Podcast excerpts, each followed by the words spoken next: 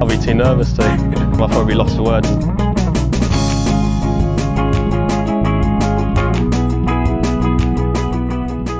Hello and welcome to another edition of the Lost for Words podcast. I am joined as ever by Jason. Jason, hello.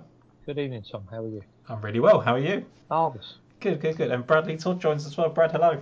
Good evening, Tom. You notice I called you Bradley and Brad in the same sentence there. That was pretty spectacular. Um, I think I just caught your name on the screen and then realised actually I just call you Brad. Um, Yes. No.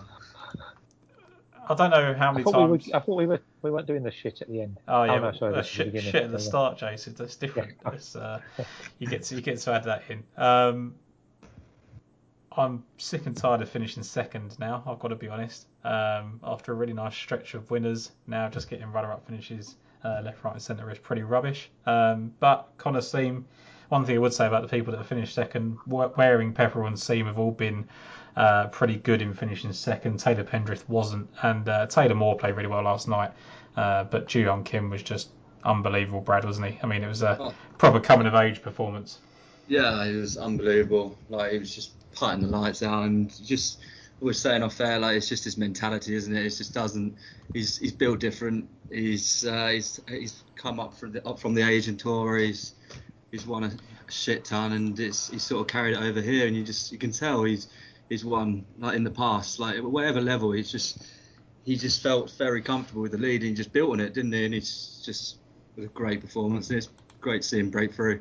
Yeah, it's weird because sort of tried to go to him at like the Saudi event earlier in the season, uh, open for 65, and you're feeling really good about it, and then tailed off, and you think, okay, maybe this level's just a little bit above him at the moment. Still very, very young, still raw, and then all of a sudden, um, he's playing really well in major championships. Uh, 23rd at the US Open, 47th at the Open wasn't great, but he'd been third at the Scottish Open the week before. Um, then goes on a run of 26th, 7th, and first on the PGA Tour. So uh, very quickly squashed the kind of can he make the step up uh, discussion. So really good to see. Um, Jason Connor, uh, Colin, Callum Shinkwin won for you last week. Well done. Um, he was really really good as well. I'd Like he, I know Connor Syme through everything at him uh, on the final day, but he really stayed out in front. Yeah, he dominated it well, didn't he? I thought. Hmm. Um, I mean, okay, yeah, there was a little bit where you thought, okay, they're closing in towards the end, but it was always in hand, wasn't it? Par five, he was always going to be able to just mess about if he wanted really. And Yeah. thank God he didn't bogey it because that would have uh, That'd ruin it for you, wouldn't it? that's one of my that's one of my things, as you know. Um, yeah, he dominated it. He was great. I mean, it's not. I think we'll talk this week about certain players that have only sort of won once, um, that really should have won a lot more. And we know Shinkwin should have done. He was short price, and uh, he did what he was supposed to do. It was. It's not worth shouting from the rooftops, really, but um, yeah, it was very rarely in doubt. But yeah, it was, he, he obviously loves it there. I mean, he's putting over there at Celtic Manor. That's just one of the things that sort of attracted me last week. He just seems to come alive over there for some Hmm. unknown reason. Um, doesn't really matter, does it? He was very emotional at the end. He was. Um, it was a great, it was a really good weekend. But I didn't see much of the PGA because uh, I'd watched bits of that, and then I was busy yesterday, and then I watched the um, the Women's Open as well, which was outstanding. yeah. Yeah, Um, so I, did, I, I sort of, you know, to be honest, had enough of golf by that time. uh, I needed a little bit of a break. Um, but yeah, both those events were good, and, and it's like this week really. I think, you know, it's a similar sort of field, but it still could be a great event. Uh, it's just a shame that you know we're having to take shorter prices about players that you know we really wouldn't do normally. But hey, Yeah. I think it's one of those ones that, like you know, like you were with um, with Shinkwin last week, you kind of have to just swallow it. Like if, if you if you like a player, I know there's everyone's got a price, and Shinkwin was at that for me last week. Retrospectively, probably shouldn't Yeah. have been, um, but I just yeah, it's just hard to, to get past people, and I've tried not to do that this week. I've tried to just basically stick to the people I think can win it, Brad. Um, and you know, you No, look, exactly at, you look at you look at the Exactly. records of who has won recently, Brandon. It's like Ramsey's won after nearly winning at the British Masters not too long before. Haotong Li had won the week after playing well in Germany. Um, you know, Sean Crocker had played decently in Belgium before winning the Hero Open. Like it seems to be that there's Adrian Meronk won the Irish Open after months of sort of being inside the top Mhm. five or six. So really, like it's rewarding the people that are playing well. Yeah, definitely. It seems to be there in front of you as well. Sometimes, like I mean, we both said last week that I mean, Shinkwin was the first name I wrote down before I saw the odds, and then like stubbornness when I saw the price, I was like, oh, I can't, I can't take him at that. Yeah. Um, but yeah, fair play for everyone that did like swallow it, and it was the right choice in the end. Yeah. Um, and I think, as you just said, it seems to be like that, like rewarding you, like in in the sense in previous weeks. So this week I've, I kind of changed the approach a little bit, and uh, as you said, try to uh, keep a bit simple and just not think about the price as much. Yep, I think that's uh, that's right, and that leads us into the prices. Uh, Jordan Smith is uh, best price of 11 to 1. Now, if Jordan Smith can't win this event or contend this event, then he might as well hand his tour card back, has been my uh, line in the DMs. He's just uh, he, just needs to come win one of these tournaments, really. Uh, but John Catlin's there at 18 to 1, Johannes Veerman 22s, Richard Mansell 22s, Ewan Ferguson 22s, and Connor Seamer 22s. Um, Jason, I'll let you start us off with John Catlin, who came close for me, but uh, you're certainly going to go with him. Uh, yeah, I'll go. I'll go with him. I, I just think Catlin. It was a bit of a, a, a, cliche, isn't it? With people like him and Aaron Rai, people like that, we seem to know what courses they want. Um, at the end of the day, you know, he's playing here. We know he won the Irish Open from Aaron Rai uh, back in 2020. Uh, played really well, top 10 here last year. But I, I can ignore somebody like Catlin's recent form just because um, you know, because we know what course he wants. Uh, it, it's not difficult. I mean, uh, for the season, he's very high up in Tee to Green anyway. Um, I think he is. Uh, can't find it now, but anyway, um, I think he's high up Tee to Green for the season. But recently, it's not been absolutely perfect. Um, having said that, you know where he does turn up, he's got fourth in the Irish Open, top 25s at Scandinavia, which is although it's not um, obviously that correlative to this event is obviously another mixed tournament, which this is, and uh, we await to see how odds on Leona Maguire is going to be. Um, but yeah, I mean, the, the, the season hasn't been up to the standard of obviously his three wins on the tour, but there have been bits and pieces that suggest when he comes to a, a track that he loves, we need to be on. Well, the Austrian Valderrama, they point really, really well here. But you know, Valderrama is my favourite course um, on the circuit. Catlin's won at Valderrama. Second team Aaron Rai has been 8th and 25th at Valderrama. You want to go back to last year, Daniel Gavins, who basically popped up from, from oh, he was on a good run, but basically won from nowhere. Um, he was 11th at Valderrama. Uh, David Horsey was second, been 10, 25th, 26th there. Canizares, eight cuts from 8th, 7th, 11th, and 16th. Kawamura, who I wanted to be on desperately this week, um, uh, he was been eighth and made three cuts and obviously Catlin's got the, the results there. So I think Valderrama gives you an idea of the sort of play you want. And if you look at this field, I, I think Catlin is the one that absolutely stands out. Um, I'm struggling. His driving accuracy is still as excellent as always been. You know, plenty of top tens there. In fact, he hasn't been out of the top ten. I think in his last one, two, three, four, five, six, seven, eight, eight uh, completed events for driving accuracy. Off the tee is absolutely fine. Uh, obviously down to the accuracy. I'm fine. I'm I'm I'm on Catlin. I know he's short, but it, for me, it's one like uh, Shinkwin had his perfect conditions, and I think Catlin's got his perfect conditions. So I have to be a. Yeah, I I, I felt that, um, but I, I, feel as strongly about Connor Syme, and I think Connor Syme will actually uh, go on to win. I just think that it's one of those ones that um, I just think it's going to reward the good form. Like it's right in front of you. It's, it's one that yes, it seems a little bit lazy, but you know, you're looking at just sticking at the, the form players of late and stand out to his green numbers. Um, 10th, 12th, and 3rd, the last three, 6th, 9th, and 24th in strokes gained approach. He's got course form, finishing inside the top 10 on the Challenge Tour. Um, I knew he'd be half the price of what he was last week, but that's relative to the fact that the field's uh, weaker and, and he's had another good week. So uh, I was really impressed with the step forward he took yesterday, Jace, uh, and I know you're on him as well. Yeah, I, well, he's third at Belfry after two missed cuts, second at the Celtic Manor now after two mid 40 place finishes. Um, he's now back in form. We've been on him, I think during lockdown, we was on him yeah. a few times. Um, not accuracy, greens in reg is perfect for around here. You need to be like that. Every, everything's there for you, isn't it? Off the tee, tees, you know, tee to green approaches. It's, it's not difficult, it's not clever, but you can try and be clever and, and watch your man get 35th. Yeah, No, absolutely. Um, I, I, think it's one of those ones where it, it, both of those feel like Callum Shinkwin of last week, and if we're going to learn lessons, then, then maybe that's it, Brad. But for you, it was you and Ferguson at this price at 22 to 1 as well. It, it was, yeah, and I found it really tough because I, I, was trying to pick between Ferguson and Santi Tarrio, who I also really liked. I mean, Santi Tarrio, he's had a couple of weeks break. I know he's been working hard and then breaks, and he finished with that 11th at the Classic where he was so strong on approach and tee to green. But I think it's Ferguson is the one that I went for in the end, a bit short at 22 to 1. Um, and he's just crept back into a bit of form recently, the last couple of events, like 30th at the Hero, uh, 12th last week, and he boasted some good numbers. He was ninth off the tee, 15th on approach, uh, 50 to green. And he obviously now has that win under his belt that he achieved earlier in the year uh, in Qatar.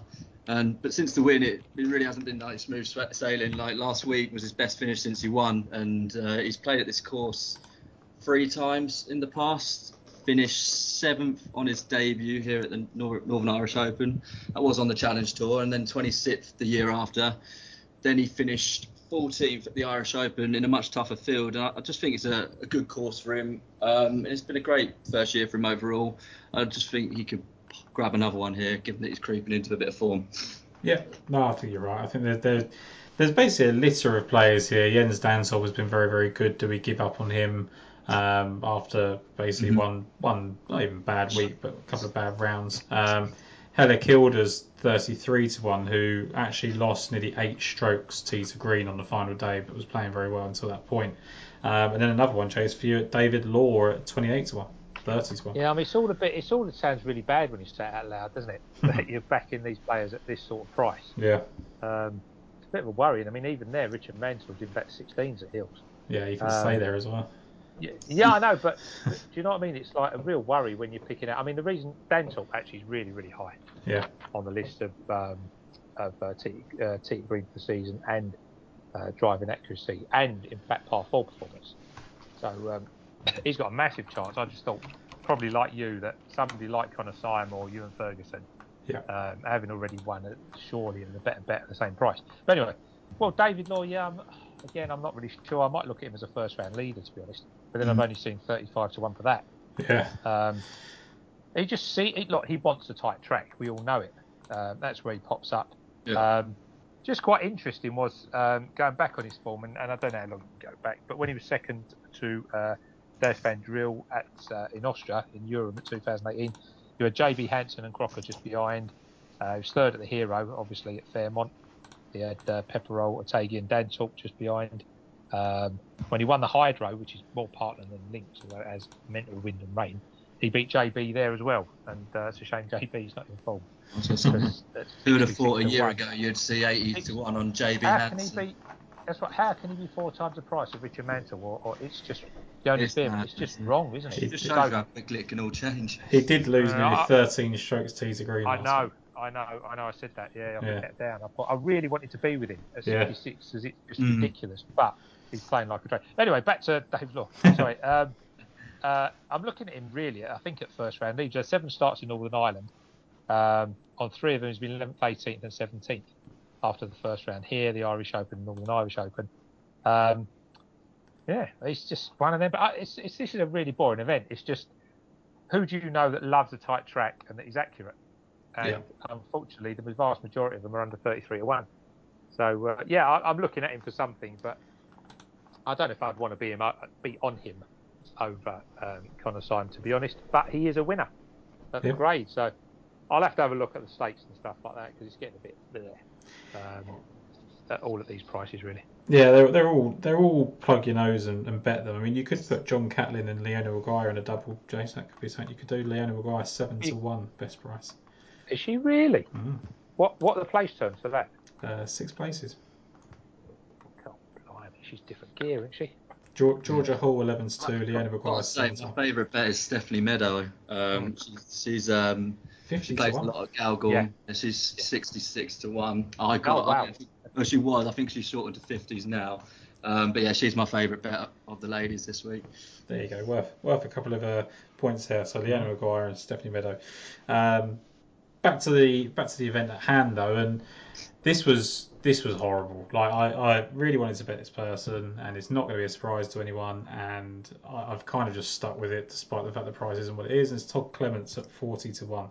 Um, win second and seventh among his last five Challenge Tour starts. He was 26th at the Cazoo Classic. Now this is a guy been around for a decent amount of time, but he's only actually made six starts on the DP World Tour, and most of those were co-sanctioned. Um, so when you really consider the fact that he hasn't basically played his grave, we we still have an air of uh, you know unknown about Todd Clements, which I always say I kind of like. And when you look 2019, he finished third here. He was a 36 hole leader and a 54 hole leader. Um, shot a 70 in the final round and finished third. Like that is what Todd Clements used to do uh, for the time being. But he was he was a two time winner on the um, EPT Tour in, in 2019, and, and he won the Irish Challenge by a decent amount in his last start. Uh, he beat Tom McKibbin by six strokes and John Murphy by uh, eight. So really, really strong performance there. Um, so I really like Todd Clements, like what he did. I, I think I'd be more inclined if he had won on the Challenge Tour and then finished 26th at the Cazoo Classic. I'd actually have preferred that. Uh, mm. Because it kind of shows that he's stepped up after winning Challenge Tour, whereas we don't know what he's going to do here. But um, course forms there, Brad. Liked it. And another player that I just mentioned in John Murphy is someone that, that you're looking at this week. Yep. John Murphy, had to take him. I talked him up at the start of the year. Um, he's had a very underwhelming season on the Challenge Tour, actually. He missed a bunch of cuts. And it's only until recently his best finish was a tied 18th in South Africa. But He's obviously turned it on the last couple of weeks back-to-back third place finishes uh, the Irish and Finnish Challenge, and he's, he's he's a confidence player. So the fact he's coming into this with some good form behind him is crucial. He's openly said in the past he feels like most comfortable playing in Ireland and wishes he could play there every week. Like, hmm. So uh, it, it, just gets the best out of him. And uh, he won the Northern Ireland Open on the Clutch Tour on his first uh, professional debut, which can only be a plus. Uh, he competed at this event last year. I believe it was his second start on the DP World Tour. He missed a cut by two, but since then he's contended on the Challenge Tour and finished ninth at the Dunhill Links. So he's definitely shown what he's capable of, and I think he is the type of character to to make the most of the opportunity of this week and on the course that it should suit his game. So yeah, huge ceiling. Thought we might get a little bit better than 50 to one, but felt like I had to take it regardless. I think I think the the bookies are looking at how these kind of challenge tour players have stepped up recently, and it's been pretty positive. Um, that they're kind of just taking no chances. I mean, I really wanted to bet Tom McKibbin, um, who was a guy that you know, we were talking about a 400 to one not so long ago because he was making his kind of first professional start, I think, when we were picking him. But like McKibbin as well this week. You know, he's actually now coming off like decent like current form. Like he mm-hmm. was 26th here last year. He missed a bunch of cuts on the course before that, but he must have been like 12 years old when he was playing them. Um, he's now finished fifth, 12, 14, and second on a challenge tour. Like really, really strong run. So um, if, if, anyone was going to go on to win, and I wasn't on them, Tom McKibbin would be. Uh, maybe the hardest to take after. You've got to look at who won the event last year as well. You know, Daniel Gavins. Yeah. So come from the challenge tour, and he and he's uh, got is. his card so it's a it's a good opportunity this week. I think I think there's Deon Germishuys there at 52. I'm just been talking about uh, with him with Sky, right. like really impressive. I mean, you look at you look at some of the players like at 33s. when mean, you got Richard Bland, who you know he, you know what he's been doing. Um, Jack Senior, we know like he's got a good record. He's actually won on this golf course, but you know isn't generally a winner at this grade.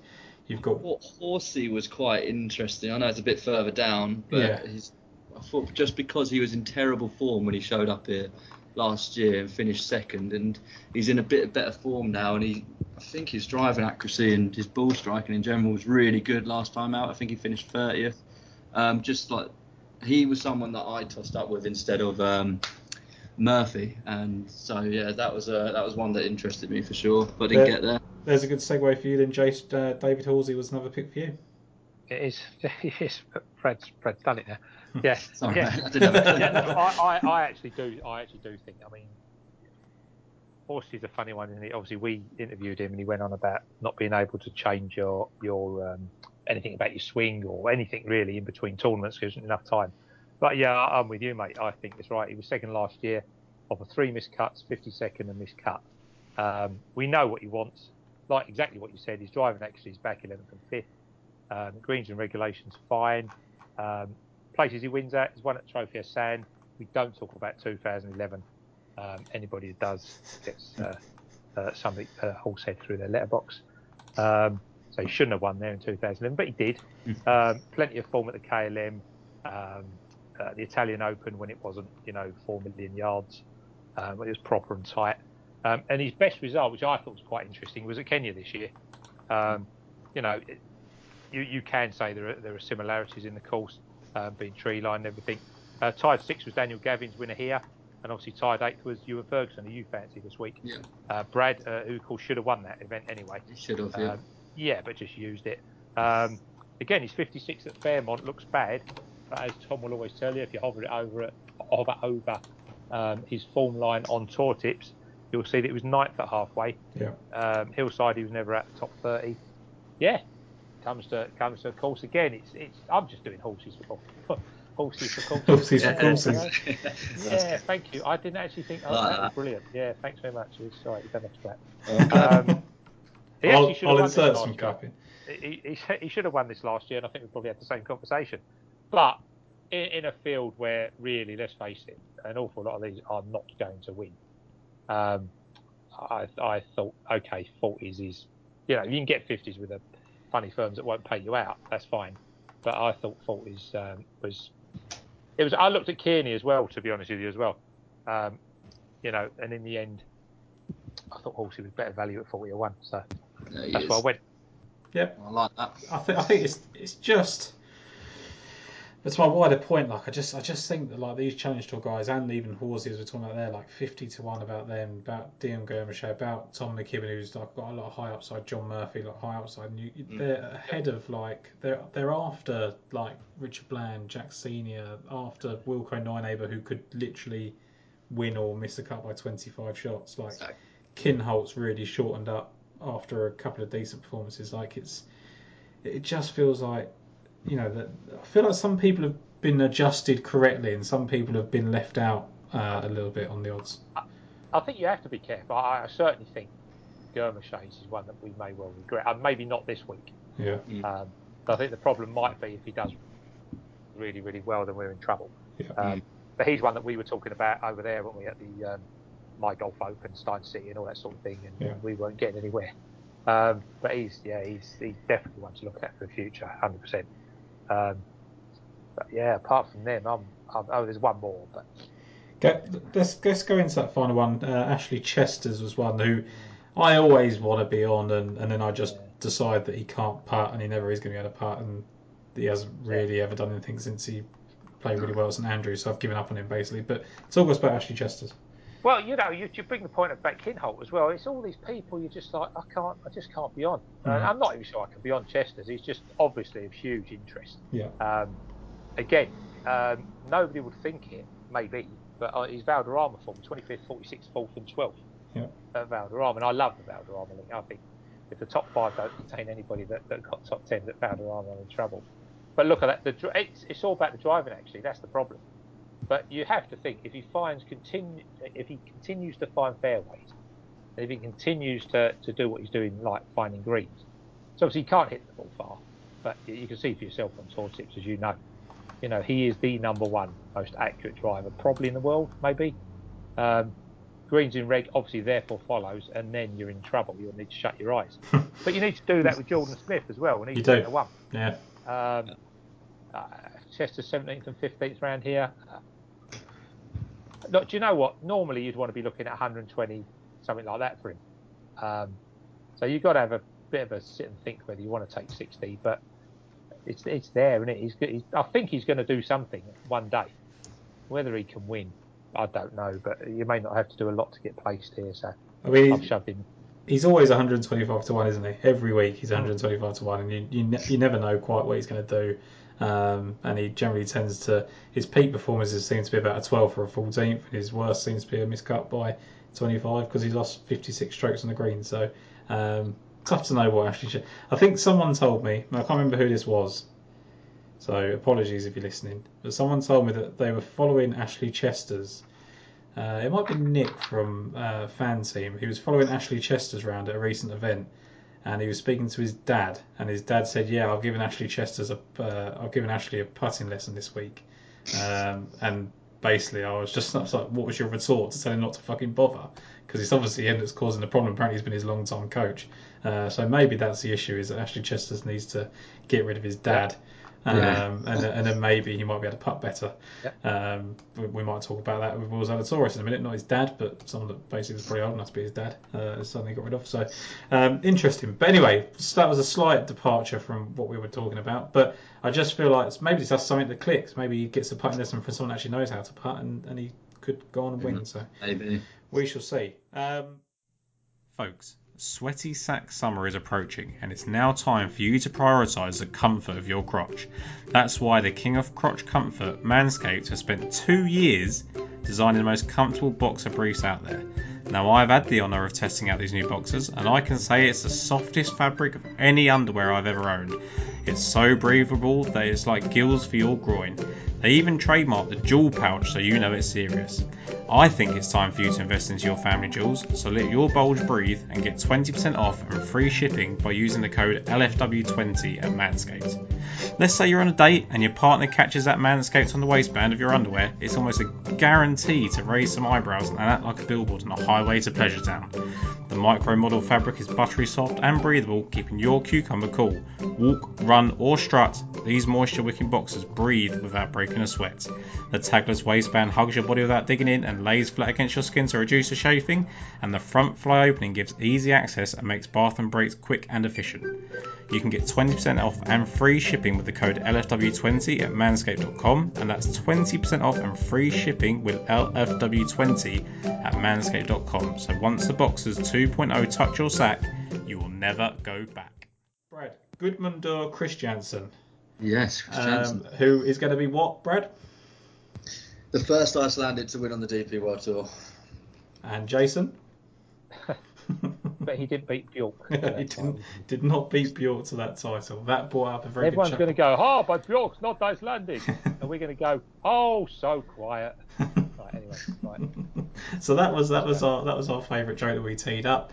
Um, it's not not to be confused with Alexander Bjork for those younger listeners out there. Uh, this is this is a Icelandic band called Bjork who uh, is going to obviously. I feel like if you have got to explain band. it, it's not. No, no, no, no, no, no, no. No Well, she is Bjork. singer. The band was uh, the Sugar Cubes. See, that's even worse then. So I didn't even know she she was just a solo artist. There Really? you go. No Jeez. Yeah. Kids, eh? kids. Eh? Well, she is 56. Is she really? Birthday's one of the great, great, great songs of all time. But anyway, You know you're important when your signature is on your Wikipedia page. And by the way, if she's got any money left, then you can absolutely steal it off of her because her, her uh, autograph is just Bjork. Um, anyway, going into going back to Gudmundsson Christensen, um, I thought Brad this was one player that hadn't had his kind of course Yeah. form or challenge tour stuff adjusted for. Definitely, like you, we were just saying, with like Murphy, um, McKibbin, and even you look at like Baldwin and others. You know, it's just they've all been shortened up, and whereas with Christensen, he's got a bloody brilliant record in Ireland. Um, he's finished fifth here in the past, Yeah. uh, albeit on the Challenge Tour, and his price still is at 125 to one, coming off third place finish at the Finnish Challenge, where he finished like a train. Um, I just think that's a it's it's just a really good price. I mean, look, it's unlikely he's going to be the first Icelandic to win on the DP World Tour, but I think at 125 to one, he does represent good each way value this week. I mean, you look at his he's won three times on the Nordic Golf League, which I mean that's produced some quality golfers as we all know in recent years. Um, and yeah, his record I'll go into a bit detail. Northern Republic of Ireland. It's just it's like it's his hunting ground. He's never missed a cut there in four events, and he's missed a hell of a lot of cuts. So um, tied 36th, tied 12th, and tied 9th, and yeah, the most important one is the, the fifth place at Galgorm Castle, which was in 2020. So I just think you know it's a weak field. There's enough there to chance them in, in the triple digits. Yeah, and you look at the fact that like he's been 11th place in the Limpopo Championship earlier in the year, like decent field. Um, Definitely. like yes, he misses a lot of cuts, but it might just be that he's very It's similar to Murphy, really. They both had like pretty crappy years, and their best finish come in South Africa like earlier in, in the season, and they've just sort of like this is their time, like this is their period where they've sort of both just sort of stepped on the gas, and uh, yeah, I think both of them are worth a li- worth a chance in. I like it as well that like it's not long ago. Like those Nordic Golf League wins were like 2012 or something. It never kicked on. Then I'd be worried. But like Mm. it's recent pedigree, right? Like, and, and he got better every round uh, at the Finnish Challenge. Um, you know, it's just really good. I mean, Veldson Mayer, I'm pretty happy to, to say that I don't know who that is, um, but obviously played very well last week. Yeah, yeah. Um, you maybe know a little bit more about him, Brad. But like to me, that is just that's fine. Like it's really really solid stuff. Um, he's played well on the golf course before. I mean, there's not much to go by with anyone in this field. I think I think um, Sky said earlier there's only eight players in the field that have actually won an event before, a DP World Tour event. So when you Serious when you- opportunities out there this week, isn't there? when you consider the fact that one of those will be um, Julian has Julian Suri won an event? No, I feel no. like I feel like Julian Suri. Wait, no, he has, hasn't he? I'm pretty sure he has. Um, I'm sure he's won a DP World Tour event. Yep, he won in Denmark. Um, I think one of those would also be has Hayden Porteous won an event. He's played. He's definitely won at least a co-sanctioned uh, event. Yep, he's got two European Tour wins. So there's Yeah. there's two players of those eight um, are in the betting at kind of like 500 to one, 300 to You, one. you wouldn't really give them a sniff this week. You really, won't be giving them a sniff. Marc Warren will Well, be another one of those winners. well, hmm. You say that Hayden Porteous has just turned in positive uh, T Forty screen for the third. first time in 17 years. Mhm. 17 years. That was the first time he's made the cut in God he knows. was brilliant. Hayden Porteous, you know, four or five years ago was absolutely, you know, like again, Yeah. he was part of that next South African lot, a bit like, Mm. you know, Wilco Nienaber and, and Mm. uh, Jayden J. Schaper. And actually interesting, none of them actually done it so far, have they? No, I mean Hayden Porteous was the one I was chasing at the start of the year, thinking there was going to be a comeback because I think he'd played well. Um, was it Die Data? He finished like tenth or something. Um, Yeah. And I then started going on Instagram. And he was he started using Instagram again. I thought that's a great sign. That must mean that he uh, loves golf, and he would have proceeded to miss about 27 of 28 cuts. Um, but when you look at his uh, you know to green stuff last week, like 16th on day one. Um, and then 23rd day two. Then he was really bad day three, lost three and a half strokes to his green. Then again he had another positive round on the final day. So one bad round, and I think this this is another feature that I really like of um, tour tips at the moment. I, I'd never used to really use, but it's the in running tab. Um, so if you look at last week, you can see the in running stuff of approach to green and tee to green and off the tee, and you can just see where it just went maybe all wrong for a player on uh, literally one round and you know, Hella Kilden lost literally eight strokes tees green like, like on Sunday, and it could literally be as simple as chucking two balls in the water or, or doing whatever. Do you know what I mean? So very quickly you can make sure you don't rule people out based on kind of one round, and it's a better way. Like if I see someone who finished 40th in tees green, so a perfect example of it would be uh, Eddie Pepperell was 39th tees green last week, and I think oh, that's, he- maybe he's gone off the boil a little bit after two really good weeks. But you look at it, he was 17th on day one fourth on day three and 58 on day four and 101st on day two. So he just had two good rounds and two bad rounds tee to green. Hella Kilda, fourth, 10th, and 18th first three days to green, 70th, like the worst of anyone that made the cut uh, on the last day. Like it just was one day. So really, that could be a way to kind of break down the field. And this is a really long segue to going into the fact that Barclay Brown had two top five tee to green uh, rounds last week, uh, and he's 200 to one. Sky kind of pointed that out to me. Uh, the DP World Tour, obviously the guy that was inside the top 12 at the Open Championship, um, going into the weekend and played pretty poorly from then on. Um, and then Stephen Brown had a top 10 tees green round in round one. I just wonder if that's enough. So you look at that and you think think about Stephen Brown. You think about the Hayden Porteouses. Paul Dunne made a cut, didn't for the first time in about 500 years last week. Like, you wonder if these people, if they get through to the weekend with no one else in this kind of field, there's no one to be worried about, is there? I mean, even the 10 to 1 favourite doesn't win. So um, Yeah. you just wonder if they can get through the cup, just what they can do over the weekend. I mean, I wouldn't necessarily trust Paul Dunne to win, but Um, a similar situation to last year. The, the, the two out in front, Smith and Horsey, Yeah. they just don't know how to win, and they'll just some they, they might just whoever it is this time round, and then someone comes and shoots a 64, 65 and wins it. You know. It's tough, isn't it? It's really tough to know um, what's going to happen. I mean, I, I was tempted to put Paratore, and then I sort of considered the fact that you need to drive it a bit better, and that's still a weakness for him. I was going to say I thought I thought he'd be a bit shorter based Yeah. off. Oh, he's been really crap recently, but I did think that I didn't think he'd be in triple digits, or even he can get 125s. I think he was even 150s when it first opened. Yeah, and I just thought, you know, given I thought they wouldn't take, they wouldn't chance him. Like, you know, the fact that he, he could be back, or I don't think it's a good course for him really, but no. um, still, he's shown something, and I didn't think he'd be at that price. he was the one that I thought there was going to be a massive overreaction to him, and Yeah. it's, it's going to be really easy to ignore. And then when it was triple digits, I was like, hmm, interesting. But then you look at his T to green numbers, and it, it Yeah, he did just put the lights out, didn't yeah, he? he he won't compete. So um, he'll probably come back to missing cuts again. But was there anybody else of any interest for you, Brad, on this?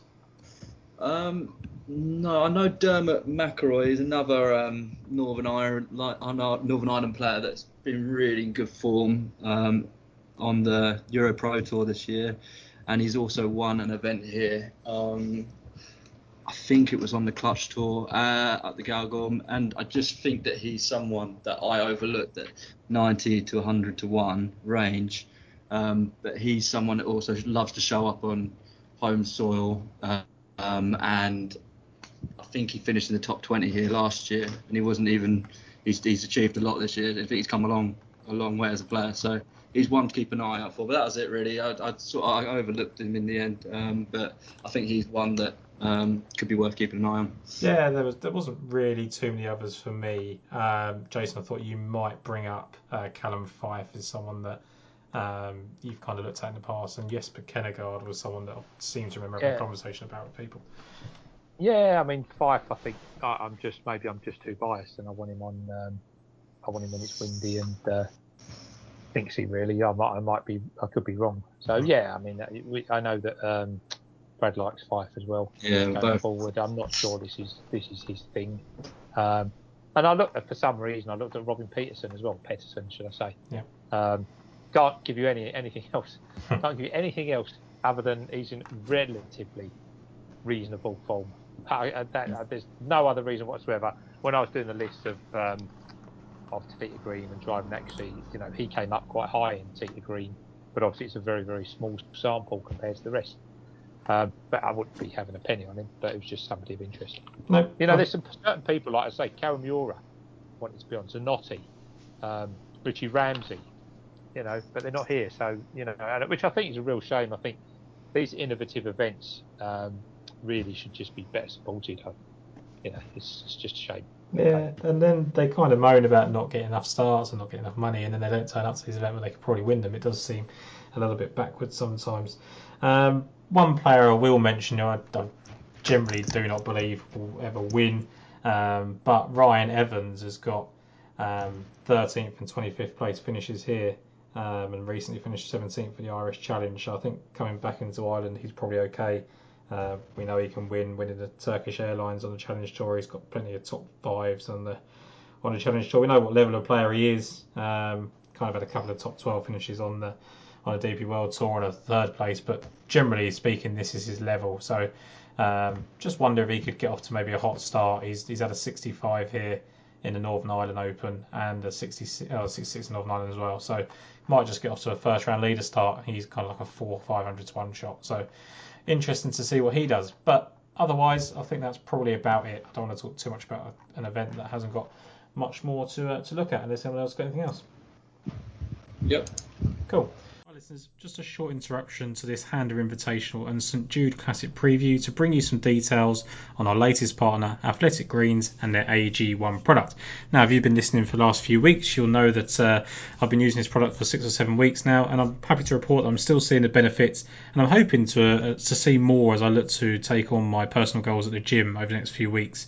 Um, it's a product I love to use. I feel more alert. My general wellness is better, and the simplicity of the product means it doesn't take up too much of my day, which is really really important when you're trying to record podcasts all the time. Uh, there's 75 high quality vitamins, minerals, whole food source ingredients, probiotics, and adaptogens. Uh, so clearly, AG1 is a positive way to start your day.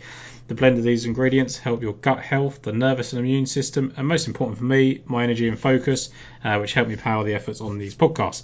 Oh, and also it helps me recover and helps my aging too, which I'm actually having to consider these days. Uh, one thing for me, especially in the summer, that I'm looking to improve on is my sleep. Uh, with these late night recordings and stat readings, and get difficult to go to bed, not feeling so wired. Um, and I'm finding my sleep quality has definitely improved when I do eventually get off. Um, but this makes sense given the AG1 products is recommended by professional athletes and the fact that Athletic Greens themselves have over 7,000 five star reviews. Obviously, athletes need the sleep and recovery more than someone like me, and it makes sense they're enjoying it as well. So, right now, it's time to reclaim your health and arm your immune system with convenient daily nutrition. It's just one scoop and a cup of water every day, and that's it. No need for a million different pills and supplements to look out for your health. And to make it easy, Athletic Greens is going to give you a free one year supply of immune supporting vitamin D and five free travel packs with your first purchase. So all you have to do is visit athleticgreens.com forward slash LFW for Lost for Words. Again, that is athleticgreens.com forward slash LFW to take ownership over your health and pick up the ultimate daily nutritional insurance. So over then to the St Jude Invitational, which I thought was really, really difficult to break down. Um, hard to kind of split a lot of players. Uh, but we will try our best anyway. So Rory McIlroy is 11 to 1, Cameron Smith is 16 to 1, uh, Xander Schauffele 18 to 1, Scotty Scheffler 18 to 1, Patrick Cantlay 18 to 1, Justin Thomas 18 to 1, and Jon Rahm 20 to 1. Um, real minefield, actually. Like, there's a lot of players who have got bits and pieces of form who's hard to really dissect who is the man. I mean, if, if you know, Tony Finau should be the man at the moment uh, in terms Yeah. of forms. Xander Schauffele is obviously up there. Cameron Smith coming off his major win. So you've got three very high candidates there. But, you know, a lot of mismatching stuff here. But, um, Jason, you, you've gone with Xander Schauffele again uh, in this event. Of course. Of course, so. That's it. That's it. No, no other, Of course, no I, I, other I. I, I don't think there's a no. I don't think there's an argument about him. I, I love the fact he's had uh, time off from uh, St Andrews. Um, uh, it's, it's not difficult. It, to be honest, I don't like you say, if you discuss most of these, um, apart from maybe Jon Rahm, I don't think it's difficult as to why you're making a case for him. I'm, I don't think it's a clever week. I'm not interested in being clever this week. No. Um, he ranks he ranks first over the last three months uh, with tour tips, 11 for ball striking, 20 greens in reg, putting average is second, which is that's the thing that that him and um, and uh, Sungjae I think um, it, that was the difference. These are all just so good. They're just brilliant. Tee green, they're just amazing. But I, I really like that. He has improved on the greens massively. Uh, he's 16th in par four, which is massive in this um, in this tournament. Um, you, I, I've not really got anything else to say. He's just, I love Xander Schauffele, and I think he'll win again. No, I, I like it. Uh, I actually thought Cameron Smith might be nearer to uh, Rory in the betting. Uh, when you look at his record, he's got 12, 59th and 5th place finishes here, but doesn't tell the complete story. Like he was the uh, he was second after the first and second rounds uh, in 2019, and then last year he was uh, second at the 54 hole stage and shot second round 62 as well. So if he has kind of had a little breather, I think it's been long enough since the Open that he can come back and just play well again. Uh, can he keep winning? Don't know, um, but he certainly has done all year. So um, I think I think he's certainly of interest. I probably won't go to him because it's 16 to one, but um, in, you know, talking on the conversation we had about Shinkwin and things like that earlier, like just looking at who's won here, like Koepka, Koepka won here when it first in WGC, and he just finished fourth at the Open. Uh, JT had finished second and 18th back-to-back weeks at Jack's Place before winning here, and Ancer a little bit different was 14th at the Olympics, but was having a very good year. So it's not like people were just coming out of the blue and, and winning here. It, it does seem to follow some form and very strong form. Um, so that brings us on to Tony Finau, Jace, and it's it's really it feels hard to see him winning three times in a row, but it was hard enough to see him winning twice in a row, and he's now done that. Um, yes, they were lower grade events, but I just wonder if now that sort of monkey's off his back. I mean, this is a guy that he really to for him to make any sort of different step in his career now, he's got to go and contend properly in a major as opposed to sort of backdooring top fives and top tens. Um, I guess the one negative is his course form is pretty average here, Jace. But other than that, I mean, how do you ignore him? He's Yeah. back to back tee to green efforts he's had. I mean, this par four is absolutely massive here. Yeah, everything, everything is about. It's tee to green, it's par four, everything. I, look, I'm not even a fan of Finau. You are. Hmm. You've been on him hundreds of times. I won't touch him, and I'm not even convinced I'm, I will do this week. I just thought the form he's in. It's not as if he's he's just come to form, is it? He's always done this. Mhm. He's just never finished the tournament off. You know, you, you could probably look back and go, you know, he, he, could, he could have probably won ten tournaments over the last two or three years. Oh, 100%. So it's not it's, it's not as if it's not as if he's doing something and he's just found something. He's just found a way to win. Everything else from tee to green is is exactly the same. You know, he's sixth third in driving actually last twice, first third greens, first in scrambling because he's not missing many bloody greens, right? um, you know, it's just it's just ridiculous. Over three months he's second in ball striking, first in par four. I'm not a fan, but um, I think he was 13th at halfway in 2021. So although you mentioned that, um, and he was 21st, I think, halfway in 2020. yeah. Unless I've written it down wrong. Um, so yeah, I mean, some were limited fields. Uh, I, it's just it's difficult. I you looked at them all. I don't want to be on Jon Rahm. I'm not interested in Jon Rahm at all. Um, I don't want to back Rory at that price. And you've got Will Zalatoris, who, as much as we love him, and as much as I'm sure you'll talk about what's happened to him this week, Yeah. um, is the same price as someone that has now proven he can win.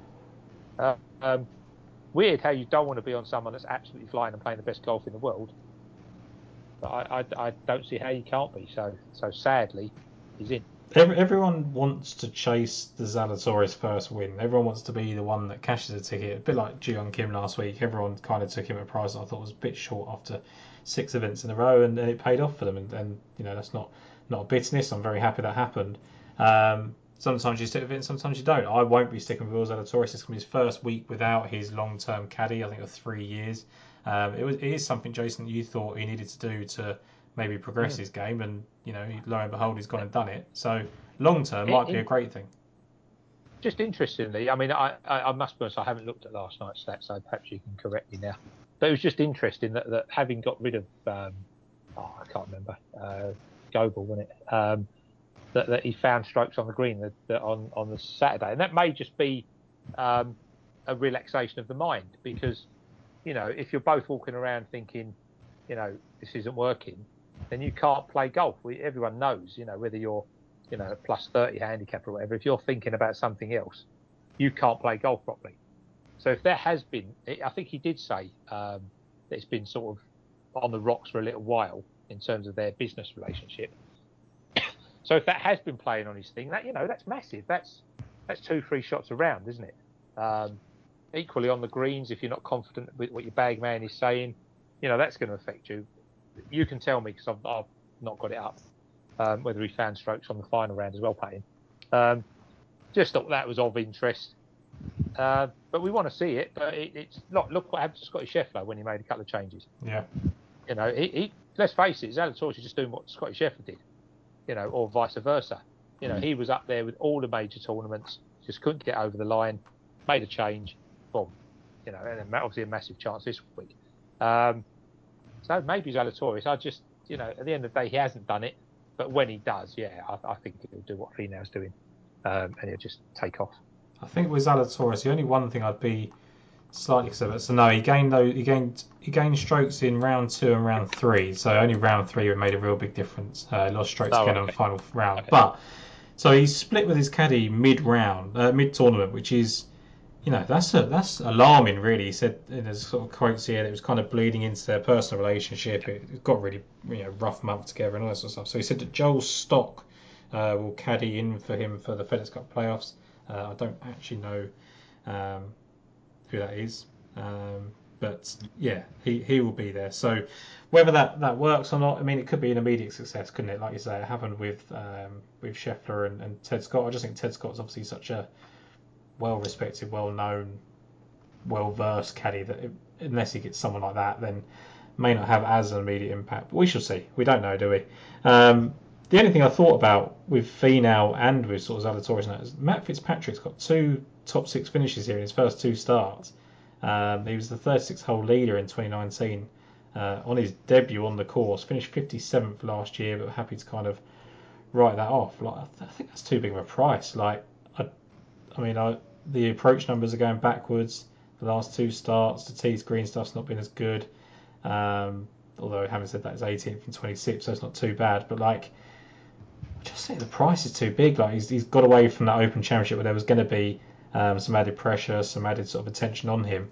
Just wonder now whether he's going to kind of settle down and kind of get another couple of wins. So uh, Matt Fitzpatrick, a, a, lot of talk about guys up here without being too uh, bullish on them outside of you being bullish on Xander Schauffele. But um, I think Tony Finau and um, uh, Fitzpatrick are both worth looking at at 22 to 1. But brings us on, uh, Brad, to your first selection, which is Sam Burns, who you've been sitting there very patiently, Brad. So thank you very much for that.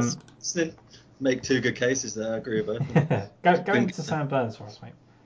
Yeah, yeah, it's an, it's an obvious one, but after last week, let's not let that get in the way. Uh, besides the price is a lot more enticing than hmm. Shinkwin, uh, but I didn't expect to see 33 to one about him, like possibly 25, 28 at best, and he got beater in a playoff last year, and since then he's he's won a further three times on the PGA Tour, and he's had some suspect recent form like overseas, which can be forgiven, but he's grown a hell of a lot of a player since then, and that I think the slight worry is that he hasn't been hitting it that well. I think since the Canadian Open, where he was ranked fifth tee to green. Yeah. So it, that's that that's since then it's been woeful, and that is the worry. But um, it's important, as we both know. Like we seem to hit a lot of fairways and greens here, um, but I just banking on like given he's had a bit of time off since the Open, I'm banking on a serious improvement because we all know what he's capable of and we all know by now Bermuda is his best surface, and he closed with a 64 at the Open which did grab my eye. I, it's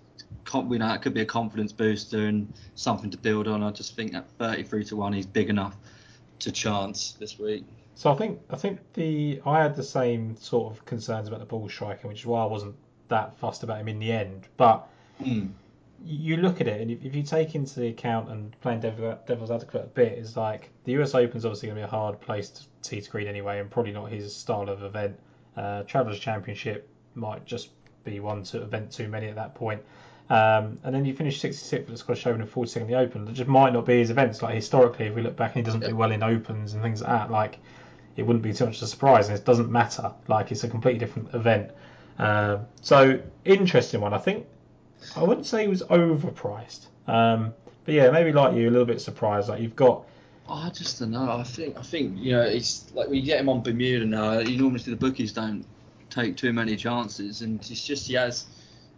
I, I was surprised a little bit. I'm not saying it's like a, like a massive, massive overpriced, but no, I think it was like 28, so I would have him probably. I think what it is is like it's very much back to not to keep picking on Will Zalatoris, but like Will Zalatoris is 28 to one because everyone wants to be on the first win. Um, it's it's close, it's going to happen. Everyone wants to do it. Sam Burns, if he was playing the way Will Zalatoris is without a win, would probably be 28 to 1. But because he's got those wins and people think he can't keep carrying on, he's 33 to 1. That's just the way I view it. Uh, whether that is the case or not, I don't know. Um, Cameron Young is another player that obviously people are going to think is going to win. But the first sort of set, I mean, it was this 40 to 1 range that's now a couple of these have gone into 35 to 1, but it was this range that I've just absolutely lived in. So the first two players that I wrote down uh, and one of them I got rid of. The one I got rid of was Billy Horschel. Uh, the second player I wrote down was Russell Henley. Um, and then I finally got into Sungjae Im and Joohyung Kim. So Sungjae Im, 40 to 1. I'm definitely picking him. Like he's been beaten by two players over the past two events. He's been inside the top 10 in each of the first three rounds here on debut. And when you go to the second time he played here, it looks bad, but that was coming over from the Olympics, where he had a massive amount of pressure on him. His whole season was kind of getting derailed around that. He was putting a lot of uh, importance on it, I think.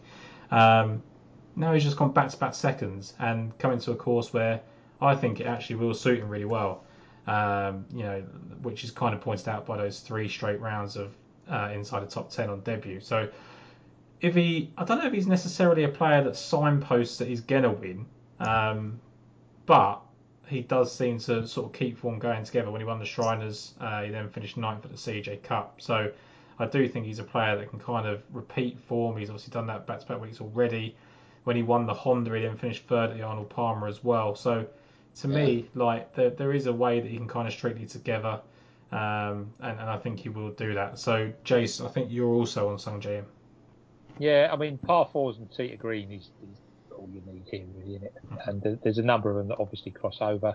Uh, JT, Scotty, Finau, Xander, and uh, Sung Jae um, are, the, are the only people I think that are top 10 across both. I, I agree with you. I, I, I think that 35, or if you've got 40s, it is cracking. Um, his last two efforts, he was in terrible form in 2020. Obviously, weird times anyway. Yeah. But he was in terrible form when he came here. Now he finished tied 35th. Um, you pointed out where he was during the during the tournament. 2021 again. Okay, he was 46th here, but he comes off like again a couple of ropey events. He comes in miles, miles better form. Seventh in par four efforts over the last three months, perfect. Fifth in ball striking, perfect. Sixth in total driving, perfect. Twelfth in scrambling, 16th in pattern average. I agree. I, I think 35 to one. It's close between him and uh, somebody like Sam Burns. I agree. Mm. Um, but I, I the, the coin flipped on Sungjae Im for me because uh, I just like his recent form. I think he's he's there and he's. I think you need to be confident around here, otherwise it could turn Mm. into a bit of a mess. Um, and he has to be. So yeah, he's in and, and that's me done for this tournament really. Yeah. Like it. Yeah, and he's another one that were saying, look, similar to Burns, he come off like a, a pretty shitty spell, obviously events that might not suit him in Scotland, and uh, missing the US Open, like three cuts basically. Well, 81st at British Open, and he's come straight in, back back in the States, two second places. So it's another thing you could build a case for Burns as well. Yeah, I, I think so, and I, I just I just love the fact that he won the Honda Classic, finished third at Bay Hill following that, uh, won the Shriners, finished ninth at the CJ Cup. Like he just, I know he hasn't won either of the last two events, but um, to be honest, I don't. Th- he wasn't great yesterday, um, but you know, Joohyung Kim just wasn't getting beat, so it didn't really matter what he done. Um, and then at the 3M Open, again, Tony Finau just wasn't getting beat. Finau actually only beat him by one stroke on the day. Um, he just played so well leading up to it. I, I just think he's he's playing really good stuff. Uh, without- like if it wasn't for the run into the steam trains that were Finau and, and Joohyung Kim, he, he could have had two wins. So um, then we're having a very different conversation. Um, Yeah, 35 to 1. You've got one one place offering 35 to 1, eight places. Yeah. I think that's that's very fair. Yeah, That's fair. no, Yeah, I yeah. agree with that. I definitely agree with that. Um, Joohyung Kim as well. So we're talking about people that, and this is this is a tough one, and I, I probably won't pick him, and hopefully he doesn't do what he This done was, this week. was like me last week. Yeah. Um, like I just, it's amazing what he's done. So Singapore International at the start of the year wins it, finishes uh, second at the Singapore Open the following week. Um, last year he wins the SK Telecom Open, finishes second at the Korea Open uh, a week, uh, third at the Korea Open a week later. Um, different grade, obviously, but that's just really good signs. And then you go back to when he was on uh, the Asian Development Tour, he finishes fourth, first, first after finishing back-to-back seconds, and then first win on the Asian Tour, finishes the Panasonic Open in India, and finishes the Sabah Masters, he finishes 12th a week later. So just really keeps form going. A bit concerned that there's going to be a little bit of fatigue. Maybe has peaked at this point. Uh, he's going to be top 20 in the world coming up now. He's 21st already today. Uh, so maybe it might catch up with him a little bit. Um, but I just, I mean, you know, what do you do? It's just, it's just he's playing absolutely uh, beautiful golf, and whether he can keep up with that, I don't know. Um, One of those where it just wouldn't surprise you if he did. no, like he just, like you said, Brad, when we were chatting off air, like he's just different. He's built different. Um, hi- His attitude's unbelievable. Um, we- we've been talking about his, you know, potential for a long time. He's now fulfilled it. And you know, he's only won the Wyndham Championship. Like we don't want to get too carried away, but it's just the way he did it. Like it was just the absolute ridiculous 61 to win your first event on the PGA Tour. That just, I just blew me away. To be honest, I mean, as As this almost. yeah, like as, as a person that had Taylor Moore, in, like let's say in contention, he was three back, wasn't he, on the going into the final round? Like at some point, you just applaud it, and you're like, okay, fair enough. Like just not to win this week, um, and that's what that was. Uh, really enjoyed watching that. So uh, really good. It'd be it'd be interesting case study to see how he does here, if nothing else. Um, Billy Horschel, like I said, was was very close and, and still someone that I will consider. Um, maybe just the ball striking isn't enough for me at the moment, um, but the course form is obviously undeniable um, for Billy Horschel here. So it, it's an interesting one. I think the fact that a lot of those finishes were before the fact it turned into a WGC, and then he's gone 9th, 25th, and 17th. Maybe suggests that when the field strength's got a bit better, he can't do it, but he was second at the 36 hole stage uh, on the, the first year it was a WGC event. So interesting to see. But Tyrrell Hatton for you is a definitive pick, Brad. Yeah, I think this is my favourite of the bunch. Uh, Yeah. He's just creeping into some form. Um, he's been producing some good numbers to go with it. 24th at the Scottish Open, 11th at the Open, and 8th last week at the Wyndham Championship after he closed with a round of 64. Results wise, he's, he's definitely trending, along with his game tee to green, like it's 26th, 11th, and 8th tee to green in those performances, including 5th on approach last week. He's just hitting it really well. He looks in like great shape coming into this event. He's played here three times, finishing 43rd, 69th, and 17th last year, where he was in contention, but shot a final round of 73 to fall away. Um, his one and only win in the States came on Bermuda at Bay Hill, and uh, he also had a very good spell this year on the at the Florida Swing. He seems to like it on Bermuda. He's second at the Arnold Palmer Invitational, 13th for the Players, and 21st at the Valspar. I mean, that was at the start of the year where he was showing a bit, um, but he seems to be creeping into some form, and I just think 50 to one or better. Uh, it's got to be worth a punt. Yeah, no, I like it. I think he's a guy that very much tells you when he's playing well, uh, and when his when his ball striking numbers are are showing that, then it's something you really stand up and take notice of. Um, so for me, Hatton is a player that I'll always be kind of keen on. Uh, haven't got to him this week, but just because there's a bunch of guys here. Uh, to be honest, I, I really am struggling to nail down my card. Um, it's a really tough decision, I think, between Fitzpatrick and Finau. Um, Sungjae, I think, is just my favourite bet. Like, I, ju- I just think that I, ju- I just think he's being overlooked a little bit in terms of odds because people Yeah. don't believe he's going to go second, second, first. But he's good enough to do it. So um, just another point there for, for Sungjae, just in case people weren't uh, already convinced that I liked him. Um, then we go into long shots, and I think we're basically almost wasting our time with long shots this week. Um, but I have got a couple. When you look in 2021, Abraham Ancer beat Sam Burns and Deki Matsuyama. Uh, Harris English was fourth, and then Daniel Berger, Paul Casey, Cameron Smith were fifth. Uh, Will Zalatoris, Bryson DeChambeau eighth, Dustin Johnson, Ian Poulter tenth. So that was just top class basically. Then 2020, you get that odd performance from uh, Tom Lewis, who shot 61 on day three. Um, but then otherwise, it was JT from Berger, Tom Lewis, Phil Mickelson, uh, Brooks Koepka, and then Xander Schauffele, Jason Day, Shane Lowry. Uh, and then and then suddenly you get Chez Reavie in there was another one that was tied sixth. Um, so you get the odd one or two, but then you go back to 2019. Brooks Koepka beats Webb Simpson, Mark Leishman, Fitzpatrick, Fleetwood, Rory, Jon Rahm, Poulter, uh, Horschel. Shane Poulter burnt all the bridges he burnt because it actually looks like a good golf course for him. Um, but anyway, that sort of sort of to say that it's really hard to see a long shot actually win here. Um, but with the eight places on offer, there's a couple of players I do like. Uh, Brad, we both like Taylor Pendrith. Um, Yes.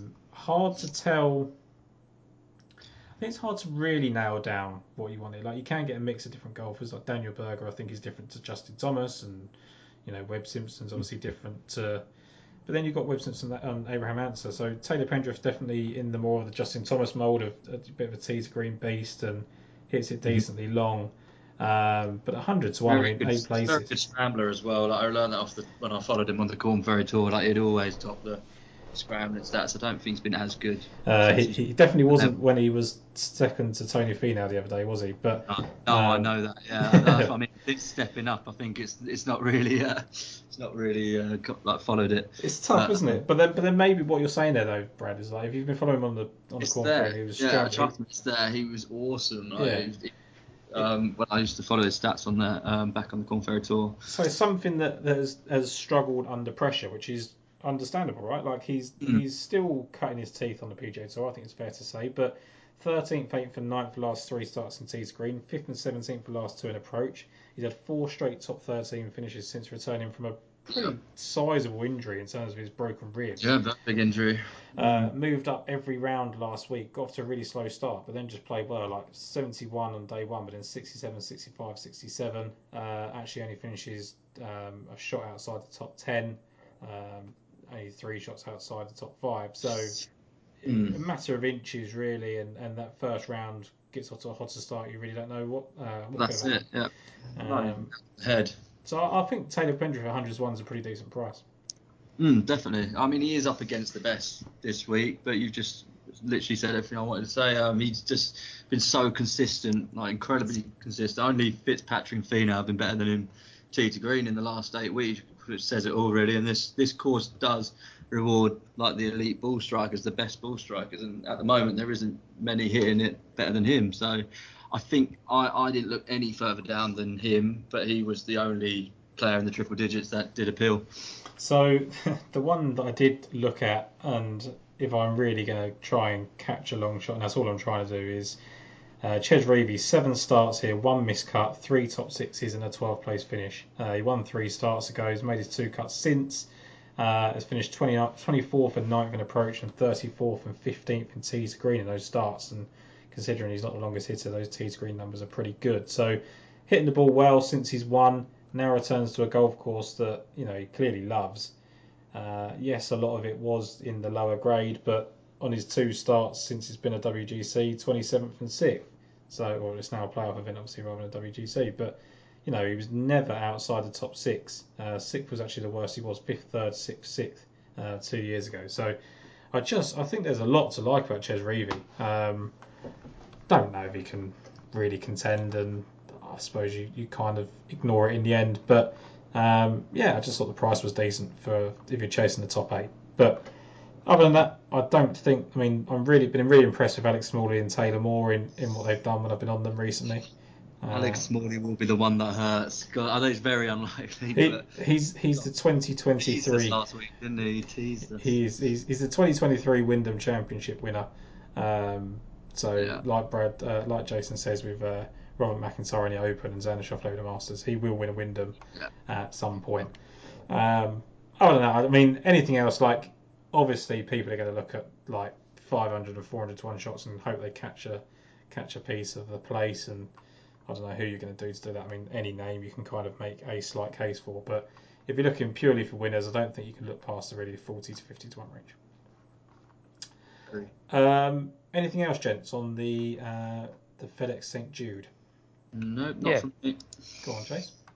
Seamus Power, What about him? 12th and 27th here, Mhm. uh, when he was obviously not the player that he is now. Mhm. Local lad, went to the local college, um, high up in par fours this year. Um, this year uh, is his first major year. He's on 27th in the Masters, uh, 9th at the PGA, 12th in the US Open. Uh, although he finished 30th in the Irish Open, he was fourth at halfway. 25th at the Travellers, he was seventh at halfway, uh, and he led halfway at Pebble earlier on in the year. Um, I've just been looking at him as you've been talking, to be honest with you, because I had him down and wasn't sure.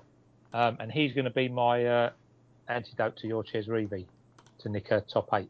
Yeah, I think I think it's interesting because you mentioned Seamus Powers because I was going to come back with him because when I looked at his par four performances as you were talking about that, uh, he's top three in on the season in par fours. Like Hmm. that's a pretty impressive um, performance. And like you say, do we trust him to, to win this? Maybe not, but you know, eight places, 100 to one. You don't need him to necessarily win to get a decent payout. So um, yeah, I like it. I think that there's not really it's not really anything to, to dislike about him, is there? I mean, it's, it's one of those ones where if you're backing Seamus Power at 20 to 1, you've got to worry about whether he's going to win or not. But when he's 100 to 1, you don't. Uh, he was a round one leader here uh, when he played it last. Uh, they were both obviously before it was a, a WGC or a FedEx, but he hasn't played at that level But then, until but now, then has he? he didn't.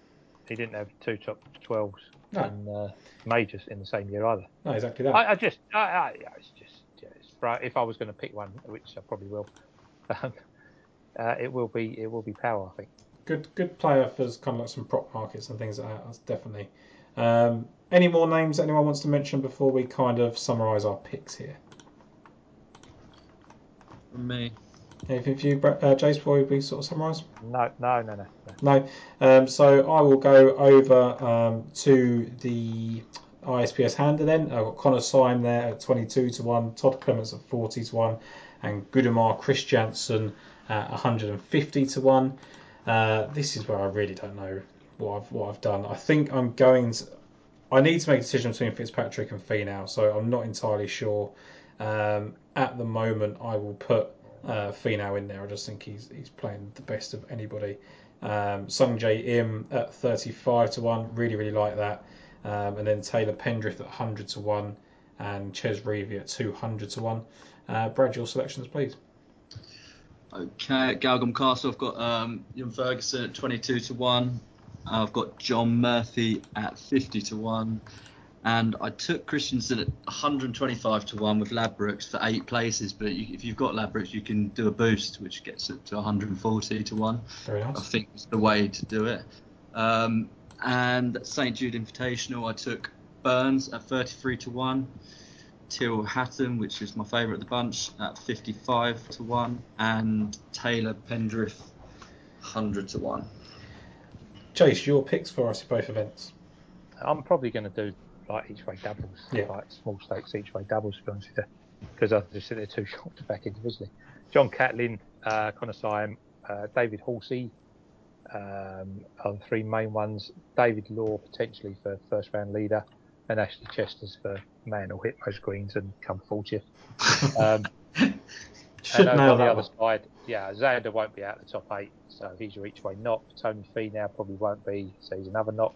Sungjae Im, and uh, I'll do Seamus Power in some way or other.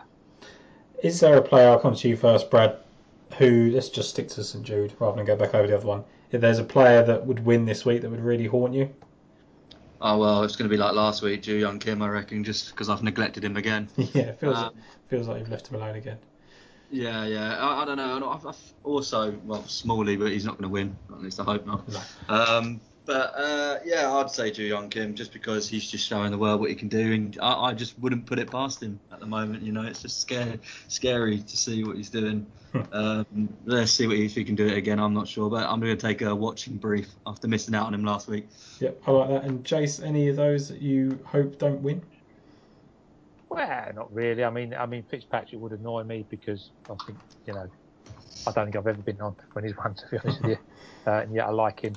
Um, not really. No, I don't think so. I think I think you know Burns is a fair price, but I couldn't go there over Sungjae. So no, no, let him win. I, I think you're more likely. I'm more likely to be pissed off if uh, certain people win over the other side. To be honest with you. Yeah, Um, Mm. so no, no, no. It's uh, it's. I think they're actually, you know, decent tournaments, um, but just not in their own way. If that makes no, any yeah, sense. I like it. Um, you know, I can I can not bother with the, the Irish, but I think the format is so great that I want to be I want to be watching over the weekend. Yeah. Um, that's it really, and the other one is is, is the other one, isn't it? Yeah. Uh, it's a great tournament. But it's really difficult. Yeah. Uh, for for the interest of transparency, Chez Reavie has now gone down to 150 to one, and he's actually William Hill are only five places quarter of the odds now, which was a That's change weird. to what They, was. they, William Hill are they're, they're doing some funny stuff today. They're up and down with their odds. They're Yeah. changing his terms.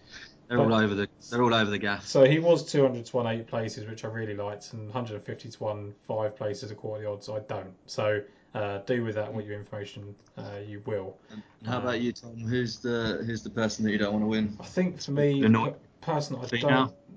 Uh, no, because I'm going to go with Finau. I am definitely going to go. I'm going to go with Finau. and I'm going to go with Sungjae. I'm going to be our two main picks. I think probably Joohyung Kim. I think like you. I think that Like me, just yeah. because I I do believe in his talent and am going to skip against him, knowing that he plays really well off like back to back finishes. I think it's just whether he can do back to back finishes on the PGA Tour. Um, so we shall Mhm. see. Um, but I think that sums up, uh, sums up quite nicely. We're now coming into certainly the business end of the PGA Tour season. Uh, we've still got a, a way to go on the DP World Tour, um, but things like NFL and stuff like that are starting to take people's attention. Um, so your support does not go unnoticed. The people that stay listening every single week, people that send us in reviews, of which there have been some nice ones recently. So keep those coming. Um, and we thank you all for another week and, and look forward to hopefully posting a winner after 800 seconds in a row. So thank you very much, gents, and uh, I will speak again next week. Lovely. Cheers. So, mate.